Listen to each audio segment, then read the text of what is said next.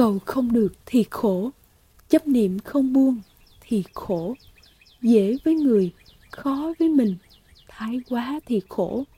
Làm việc quá sức mình trong cuồng nhiệt thì khổ. Tha thứ tốt, dễ tiếp tay cho cái ác cũng khổ. Biết vừa, biết đủ, sáng suốt tùy duyên thì tự nhiên an lạc, tự do tự tại vậy. Đối với người tu tập, hãy bước đi tuy chậm nhưng phải thật chắc để luôn hiểu rằng dưới chân mình có gì cần vượt qua. Còn hơn là chạy nhanh mà sập hầm lọt hố không hay.